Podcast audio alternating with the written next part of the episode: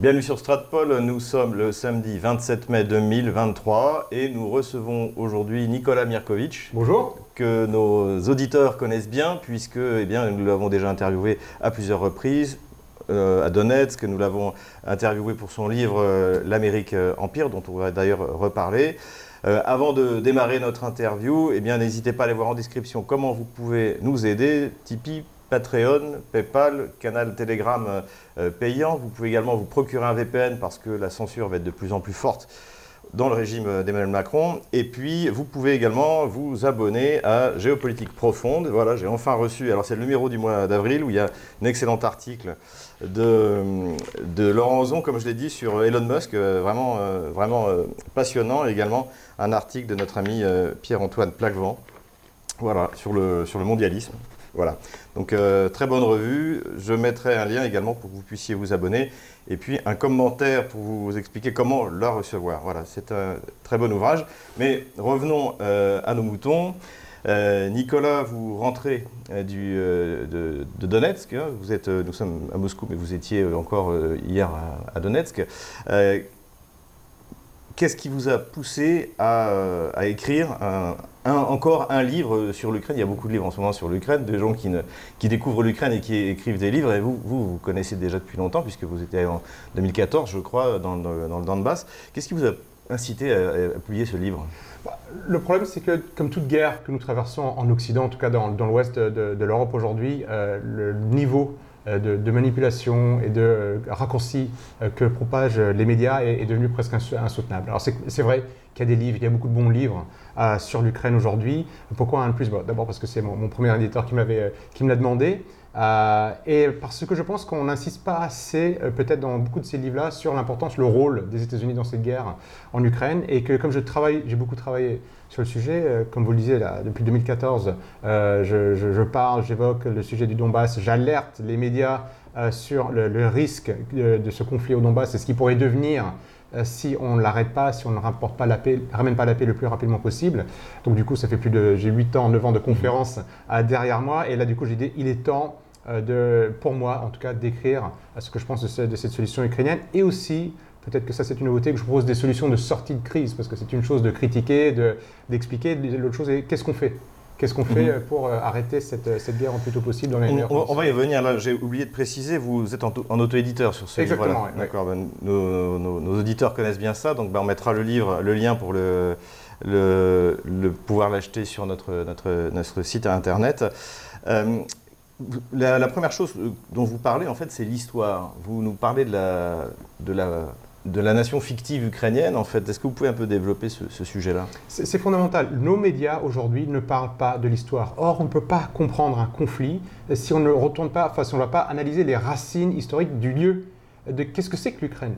Est-ce que c'est un, ancien pays Qui sont les Ukrainiens mm. euh, C'est important, avant l'analyse de n'importe quelle situation géopolitique, euh, et surtout quand il y a une guerre, d'essayer de remonter aux sources. Donc du coup, j'ai voulu expliquer dans ce début de livre euh, quelle était cette histoire de l'Ukraine et expliquer aux lecteurs que l'Ukraine est tout compte fait. Une des raisons pour lesquelles il y a une crise en Ukraine, c'est que c'est une nation récente.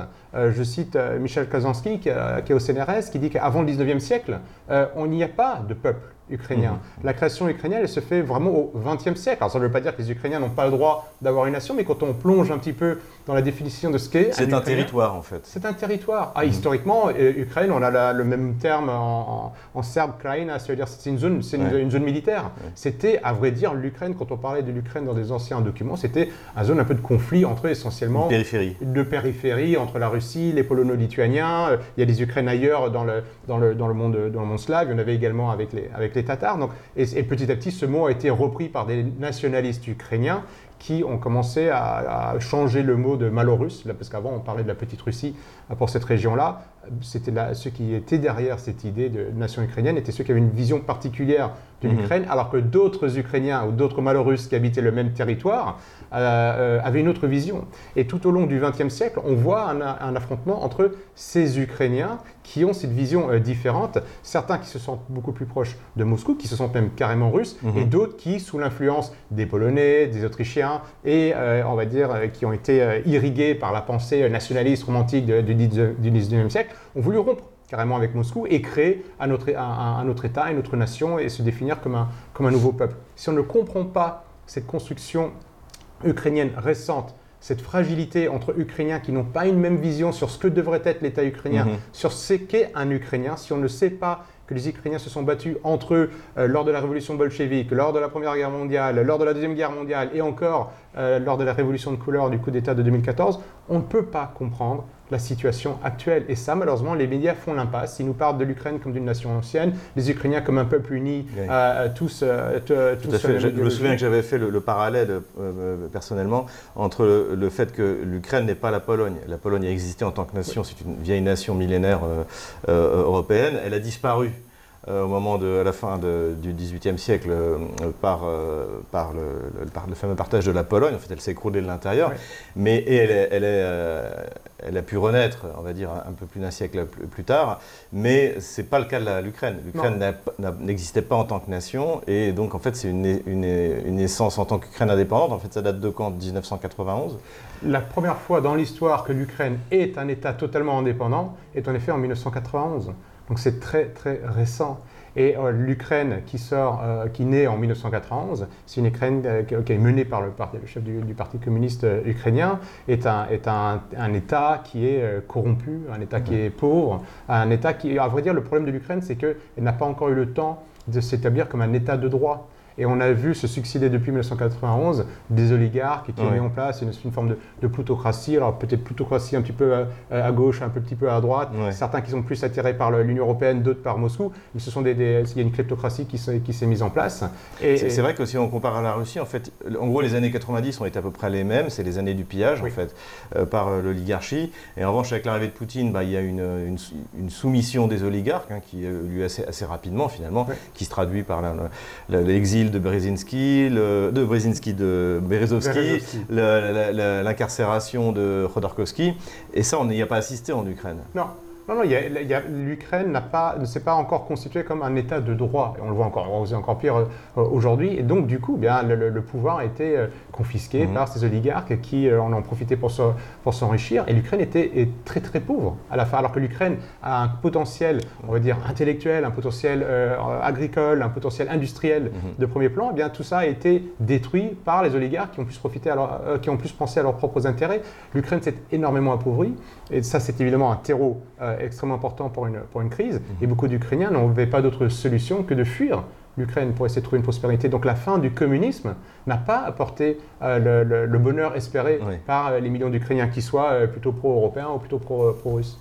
je, je, voudrais revenir maintenant sur le thème dont on parlait tout au début, c'est-à-dire le rôle des États-Unis, notamment le rôle général et l'histoire des États-Unis, on peut la découvrir en lisant votre livre euh, précédent, c'est-à-dire l'Amérique Empire. Et là, euh, dans ce livre-là, vous insistez énormément sur le, poids euh, des Anglo-Saxons, le poids de Washington dans la création en fait, de, ce, conflit, aujourd'hui de, cette guerre.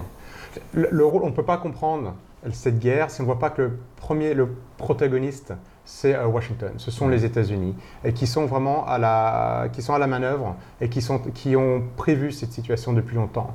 Euh, les États-Unis ont identifié il y a plus de 100 ans l'émergence d'un rival au niveau économique, au niveau politique, au niveau mondial, comme étant un, pays ou une nation qui émergerait de, de l'Eurasie. Mm-hmm. Euh, ça, c'est un peu vraiment le, tropisme américain, c'est la feuille de route américaine. Après la Deuxième Guerre mondiale et surtout à partir de la fin de la guerre froide, les Américains pensent euh, qu'il n'y aura plus euh, d'ennemis, qu'il n'y aura plus de rival. L'URSS euh, s'est écroulé, le monde communiste avec lui, à part la, Chine, la, Corée du Nord. Et donc les Américains, au lieu de profiter du soft power, de la séduction, pour essayer d'amadouer les mmh. différentes nations sorties du communisme, eh, eh bien, pour rentrer dans le monde atlantiste, ne vont pas hésiter à employer la force. Et comme avec les, les analyses de Spikeman, Mackinder, plus loin, la mise en place de la doctrine Wolfowitz, les Américains vont tout faire pour que non seulement ces États de l'ex-bloc communiste rentrent dans le monde atlantiste, mais que les pays qui n'y rentreraient pas ne puissent jamais devenir une grande puissance, un rival.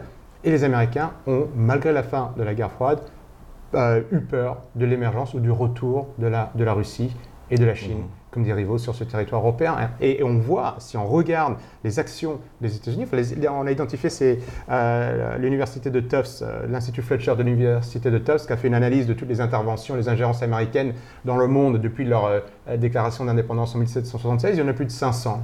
Et sur ces 500, il y en a un tiers qui ont eu lieu depuis la fin de la guerre froide. Et ces interventions vont avoir lieu, et dans, beaucoup vont avoir lieu récemment dans des zones d'influence historiquement russe. La Géorgie, le Kyrgyzstan, mmh. l'Ukraine deux fois, la Serbie, euh, l'Afghanistan. Donc du coup, euh, à un moment où les Russes étaient intéressés, je pense, modèle libéral atlantiste à la fin de la guerre froide, euh, au lieu de discuter, négocier la, fameuse maison commune de Gorbatchev, eh bien, les Américains, eux, ce qu'ils vont faire, c'est qu'ils vont en, façade avoir une discussion euh, d'intégration, de, rapprochement avec la Russie, mais en parallèle, elle va mener une guerre en, Yougoslavie, elle va attaquer illégalement la, Serbie, elle va attaquer l'Irak, elle va, elle va attaquer euh, l'Afghanistan. Les guerres américaines dans le monde depuis 2001 sont à l'origine de la mort de plus de 900 000 personnes. Et ça, c'est l'Institut Watson de l'Université de Brown qui le dit. Et, comment vous expliquez que, par exemple, Washington n'ait pas tiré les leçons de ce qui s'est passé en Géorgie en 2008 euh, En Géorgie, le, euh, le, gouvernement russe, à l'époque, le président était Gorbatchev, le Premier ministre Vladimir, était, le président était euh, Dimitri Medvedev et le, le, Premier ministre Vladimir Poutine. La Russie a réagi promptement et, à, et, en fait s'est emparé directement de l'Ossétie, de, de, l'Abkhazie. Donc il n'y a pas eu de, leçons qui ont été tirées. ils ne sont, pas capables de se rendre compte qu'il y a, des, des, choses à ne pas faire, à ne pas, des étapes à ne pas franchir. Les Américains ont développé, une, ce sont surtout les néoconservateurs mhm. américains, qui ont développé une feuille de route. Euh, on a l'impression qu'elle est unique, elle ne s'adapte pas ils ne prennent pas en considération l'évolution du monde, l'évolution des forces en présence, les, les velléités de, puissance, euh, de changement qui traversent la planète. Euh, et sont sur la même feuille de route qu'ils avaient mise en place dans les années 90. Euh, vous avez l'économiste américain Jeffrey Sachs qui a été pourtant très présent en Russie pour aider les entreprises américaines, pour aider le gouvernement américain à se rapprocher de la Russie, à profiter des ressources, à profiter de, la libéralisation du marché russe, qui aujourd'hui disent que la guerre en Ukraine, ça c'est Jeffrey Sachs qui dit, un Américain, la guerre en Ukraine est la conséquence de 30 ans de politique néoconservatrice américaine. Et il encourage les Européens à s'en défaire le plus rapidement possible parce qu'on risque, nous, Européens qui avons suivi, de l'Ouest en tout cas, qui avons suivi cette feuille de route néoconservatrice parce que nous suivons aveuglement les États-Unis, à être entraînés dans une chute américaine. Et là, le problème américain, c'est qu'ils ont cet adage que j'aime beaucoup citer, c'est que quand votre seul instrument est un marteau, vous avez tendance à voir tous vos problèmes comme des clous. Et les Américains ne se rendent pas compte aujourd'hui que ce qu'ils ont pu faire avec des puissances plus faibles, comme la Yougoslavie, la Libye, mhm. la Syrie, jusqu'à une certaine mesure le, le Venezuela, ils ne peuvent pas le faire avec des nations qui ont développé une puissance militaire ou économique comme la Russie, comme la Chine. C'est intéressant ce que parce que malgré tout, même à l'époque, euh, donc l'apogée de la, on va dire de la, de, la, domination américaine, que j'estime à la fin des années 90, au début des années 2000, notamment avec l'action totalement illégale en, Yougoslavie, malgré tout, l'OTAN n'a pas osé rentrer sur le territoire euh, du Kosovo. Non. Euh, finalement, l'OTAN a capitulé militairement. Donc la puissance militaire otanienne, on le voit d'ailleurs en ce moment en Ukraine, où tout, est déployé et rien ne fonctionne en fait. je pense que l'OTAN a été pendant longtemps aussi euh, organisé comme une structure de défense. Donc, du coup, les, attaques au sol, euh, l'infanterie, euh, euh, la, présence de soldats l'OTAN, c'était pas, c'était pas vraiment le point fort de, l'OTAN. L'OTAN, leur, point fort, c'était de mettre des bateaux dans le, dans le tirer des, missiles Tomahawk de, de bateaux à, partir de, leur, de leur manette et détruire, des, et de raser l'infrastructure civile des, pays. mettre des hommes au sol et se battre, et, ils ne le font pas. Ils l'ont même pas fait en Yougoslavie dans, les, dans, les années 80, dans les années 90. Donc du coup, et l'OTAN n'a pas changé depuis. Même l'OTAN n'a pas changé sa, feuille de route. Euh, et, ça montre aussi cette espèce de, euh, on va dire de, cristallisation autour de cette fameuse feuille de route, euh, comment dire, atlantiste, qui est en panne, qui ne fonctionne pas depuis, depuis de, nombreuses années. En parallèle, là on est en train de parler de la stratégie géopolitique, mais en parallèle, les, la structure, l'infrastructure américaine est en train de s'affaiblir. L'économie américaine mhm. traverse une nouvelle crise. Il y a de l'inflation, On voit que on a vu lors des deux dernières élections l'opposition, la fracture qu'il y a dans la société américaine entre les côtes et le, et le, et le, et le, reste du pays. Oui, avec un processus électoral tout à fait douteux euh, qui est. Qui, voici le pays, le pays qui nous donne, qui veut donner des leçons de démocratie, qui dit qu'elle veut faire un club de pays démocrates, euh, arrête de compter les bulletins à minuit. On voit qu'il y a des machines qui euh, arbitrairement imputent les, les, voix de certains, pour certains candidats mhm. à, d'autres, des morts qui votent. Enfin bon, tout cela ressemble, ressemble, beaucoup plus à des, méthodes de république bananière qu'au au paragon de vertu de la démocratie occidentale. Revenons à cette entre guillemets puissance faible américaine. Donc on le voit du point de vue militaire. On le voit également du point de vue économique. L'effondrement de l'économie russe n'est pas là et au contraire, euh, comme, en 2014-2016, euh, Vladimir Poutine utilise euh, cette crise pour transformer son, son, économie. la Chine en profite pour se présenter comme une puissance pacifique qui, avec un modèle de développement économique, permet à l'Iran et, la, à l'Arabie la, saoudite de se réconcilier, par exemple. Donc, donc, là, c'est le, le, fiasco complet, du point de vue, comme du point de vue militaire, comme du point de vue économique. C'est la rigidité de la doctrine américaine qui n'a pas prévu ces scénarios les Américains étaient sûrs de leur hubris. C'était évident qu'ils euh, allaient vaincre. Ils étaient, euh, comme le disait Madeleine Albright, la nation indispensable. Euh, avant même la, création des États-Unis, vous avez le gouverneur de Massachusetts qui parle de la nation, qui compare les États-Unis à, à cette, ce village sur une colline qui doit éclairer, vers lequel les yeux du monde entier seront, regarderont. Et ça, c'était la pensée américaine depuis plus de 200 ans. Et la destinée manifeste. Le, la, manifeste destinée, exactement, des, mmh. des, des destinées manifestes des, euh, des Américains. Ils ont cette vision. Et là, elle est tombée contre un roc. Et cette rigidité de la doctrine américaine et cette euh, persuasion qu'ils étaient euh, de toutes les nations la, la, la, la, plus éclairée, la plus digne de mener les affaires du monde, est en train de, de, de, de s'achoper contre un, contre, un, contre un mur. Enfin, pas contre un mur, mais contre la volonté d'autres pays de ne juste pas vouloir rentrer dans le modèle mmh. atlantiste américain. Que demande la Russie Que demande la Chine Que demande l'Arabie saoudite même aujourd'hui, qui était pourtant un des plus grands alliés des États-Unis C'est juste la volonté d'être souverain, de pouvoir avoir la liberté de faire du commerce avec qui ils veulent, de, de pouvoir euh, choisir les lois qui vont gouverner leur pays, mhm. au lieu d'avoir euh, des euh, centaines d'ONG qui vont arriver pour expliquer comment monter le système judiciaire, comment, comment réécrire l'histoire du pays. Toutes ces politiques de réingénierie sociale qui proviennent du monde atlantiste, aujourd'hui, n'ont plus de succès, il y a enfin, non plus de, ne marchent plus dans ces, dans ces pays-là qui se mhm. disent on n'en veut plus et du fait que, pour la première fois, une nation ose, la Serbie avait osé le faire, mais ça, la Serbie n'était pas, euh, ne pouvait pas rivaliser, elle avait le courage, le courage, mais pas la taille critique. mais pas la taille critique. Maintenant que la Russie ose défier l'OTAN euh, aujourd'hui, et eh bien d'autres pays se disent c'est le moment de s'émanciper, de montrer aux États-Unis. Je ne pense pas qu'il y ait une volonté de détruire les États-Unis. Il y a beaucoup mmh. d'Américains qui, sont, euh, euh, qui comprennent cette situation, mais de dire aux néoconservateurs que leur politique euh, à leur égard doit changer, qu'il y a la, situation ancienne, en tout cas, de, maître et de servant, doit, doit, changer. Et il faut respecter, c'est ce qu'ils appellent la création du monde multipolaire, il faut respecter la souveraineté des nations. Mmh. Et c'est extrêmement important. Et les États-Unis, donc du coup, ne savent pas quoi faire. Maintenant, le problème, c'est qu'ils sont allés trop loin et revenir en arrière est, impossible. Vont-ils pouvoir euh, s'adapter?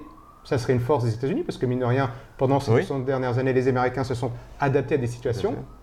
Est-ce qu'ils vont s'adapter? Ou alors, est-ce qu'ils vont poursuivre cette ligne directrice et, euh, jusqu'à une confrontation Est-ce que vous pensez que euh, soit le processus électoral, soit par exemple l'arrivée euh, de Donald Trump ou de DeSantis à, la présidence l'année prochaine, est-ce que vous pensez que ça pourrait changer la, donne en Ukraine si la, guerre n'est pas terminée avant, oui, j'en suis. Joe Biden est aujourd'hui vraiment un des caractères, un des personnages principaux de cette, de cette tragédie ukrainienne. Joe Biden a été un des sénateurs les plus zélés euh, pour encourager le Sénat américain à voter l'extension de l'OTAN vers l'Est, mhm. alors que euh, James Baker avait promis que les Américains n'étendraient pas euh, l'OTAN un, pouce vers l'Est, que de nombreux pays membres de l'OTAN l'ont promis, alors que George Kennan, qui était juste la personne qui a défini la stratégie du containment pour, Truman, c'est-à-dire que c'est l'homme qui a expliqué au président américain comment empêcher l'extension du, du, communisme et de protéger les intérêts du monde atlantiste. George Kennan a dit quand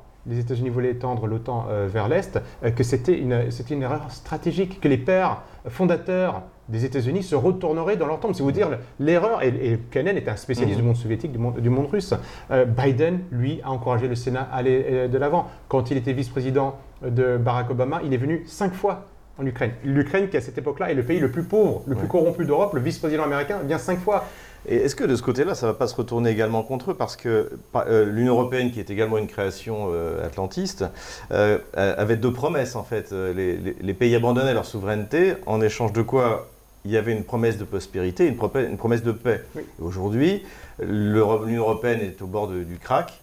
Financier, économique, et, fait la guerre. Donc en fait, ces deux promesses sont, sont caduques et, et, ça peut très bien aboutir à l'effondrement de, précisément de, l'Union européenne. Tout à fait. On nous avait toujours dit que l'Europe, c'était la paix. L'Europe, la création euh, de l'Union européenne, qui allait se faire sur le sacrifice de la souveraineté des nations, euh, apporterait les bienfaits, dans l'effet, de la, euh, de la paix et du bien-être, du confort pour l'ensemble des Européens. On voit aujourd'hui que ce n'est clairement pas le cas. La stratégie de l'Union européenne, notamment en Ukraine, comme jadis en Yougoslavie, est un échec Total. Nous avons une Union européenne aujourd'hui, des responsables de Bruxelles, de la Commission, du Conseil, qui sont en train de nous encourager à faire la guerre en Ukraine. Donc non seulement ils n'ont pas réussi à apporter la paix, mais on est dans une situation où on est en train d'encourager la guerre. En parallèle de cela, nous sommes en train de nous tirer des balles dans le pied en mhm. appliquant ces sanctions euh, euh, qui ne servent à rien, enfin qui ne servent pas à grand-chose en tout cas. Qui aident la Russie, qui, qui, la Russie et qui pénalisent mhm. nos propres économies. Les indicateurs euh, économiques, des grands indicateurs économiques de la Russie aujourd'hui sont meilleurs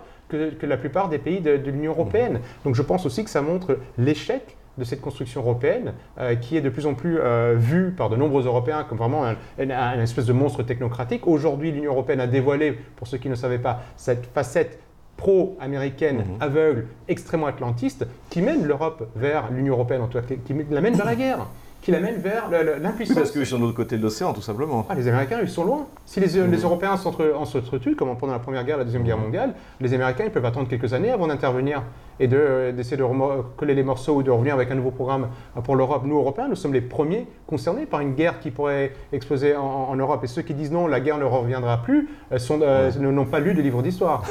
Exactement. Euh, mais justement, il faut lire ce livre d'histoire. Et alors, Comment est-ce qu'on en sort? Parce que c'est la question que vous posez, en, hein, le, comment en est-on arrivé là et comment en sortir Comment est-ce qu'on en sort, euh, Nicolas Mirkovic Le problème de cette guerre, comme de la plupart des grandes guerres, des grandes euh, euh, crises que nous traversons depuis la fin de la guerre froide, c'est la politique des néoconservateurs américains. C'est aussi simple que ça toutes les grandes crises, les grandes guerres qu'on a évoquées tout à l'heure, ont, comme origine une décision d'ingérence des États-Unis. Donc il faut mettre fin à ça. Il y a deux possibilités pour mettre fin, soit c'est un affrontement. Et je, n'y souscris pas. Pour avoir connu la guerre, pour avoir été euh, sur des zones de guerre encore il y, a, très peu de temps au Donbass, cette situation, c'est catastrophique. Personne n'a envie de vivre une guerre. Croyez-moi que quand je vois les enfants, ou quand on voit des, enfants dans ces, dans ces, dans ces zones-là, euh, c'est terrible. Même les familles, la mort, la, tristesse. Euh, personne n'a envie de voir ça en Europe et il faut ouvrir les yeux, ça peut, ça peut revenir. Donc je ne souscris pas à l'affrontement. En revanche, il faut que l'atlantisme soit détricoté de l'intérieur. Et la seule façon de s'en sortir, je pense, c'est ou alors aux États-Unis, et on pourrait voir lors des prochaines élections peut-être un homme politique américain, peut-être un peu la, isolationniste, isolationniste qui a envie de gérer les problèmes des Américains avant de gérer les problèmes du, reste du monde. Euh, un président américain qui aurait on va dire, euh, les cadres nécessaires pour remplacer ces néoconservateurs qui se placent à l'intérieur du système depuis, euh, depuis des décennies et qui décideraient on va mettre fin à cette guerre et on va s'occuper des États-Unis dans un nouveau concept ou mmh. peut-être il va falloir évidemment que les États-Unis acceptent de partager du pouvoir. Ou alors au sein même, on va dire, de l'appareil atlantique, en Union européenne, des nations comme la France, peut-être l'Italie, je ne sais pas, peut-être l'Allemagne, à voir, mais je pense que le rôle vraiment est, celui de la France, c'est, je pense, un rôle historique de la France, et il ne faudrait pas que la France loupe ce rendez-vous, de dire non de comme le général de Gaulle a su mhm. faire en, son temps, de dire nous devons sortir de ce modèle atlantiste, nous ne pouvons pas laisser une nation qui est à plus de 7000 km de chez nous décider euh, des enjeux euh, et des intérêts stratégiques de notre continent, de nous diviser entre nous, de nous espionner,